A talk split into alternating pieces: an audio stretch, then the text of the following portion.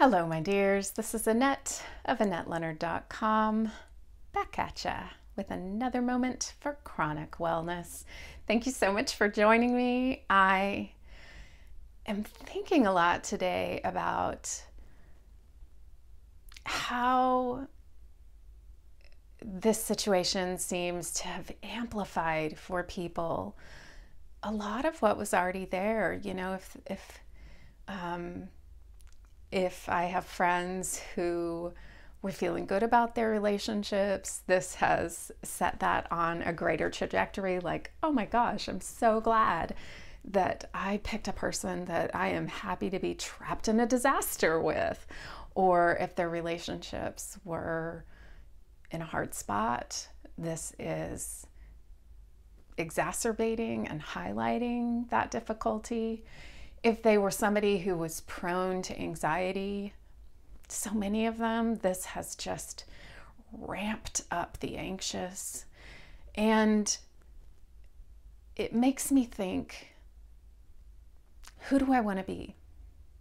Who do I want to be in this disaster? And I get that it is an unquantifiable privilege to get to ask that question.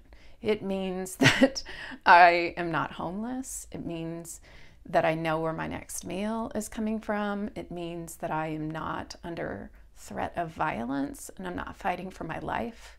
And how lucky are each and every one of those things. And because those things aren't true, I get to say to you, who do I want to be in this disaster? And I get to ask you, who do you want to be in this disaster? And my answer is peace. I want to be peace. I do not want to feed into the spin or the lies or the heightened anxiety. I am someone who would likely die if she got this virus.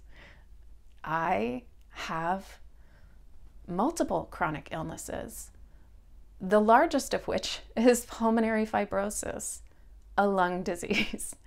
I use oxygen already. I live on immunosuppression, so my immune system can't fight if I get this virus. And 40 to 80% of us will get this virus within a year. But nothing about losing my head or freaking out or losing sleep or being anxious or twisting myself into knots about this is going to keep me from getting that virus.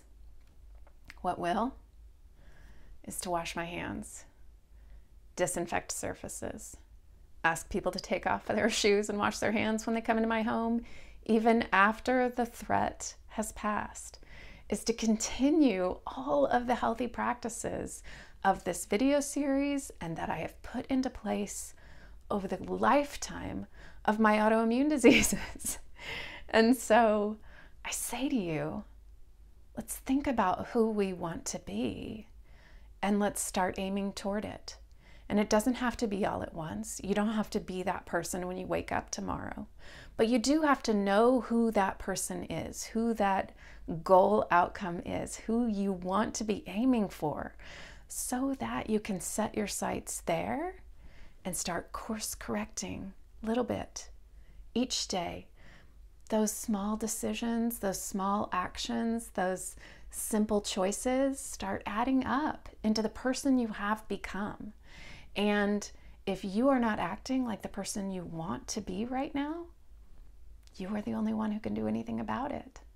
And you get to start doing something about it by making a clear and conscious choice about who you want to be and then begin enacting actions and making choices that align with that. It's my thought for the day. I hope you are safe and doing things to help yourself be well.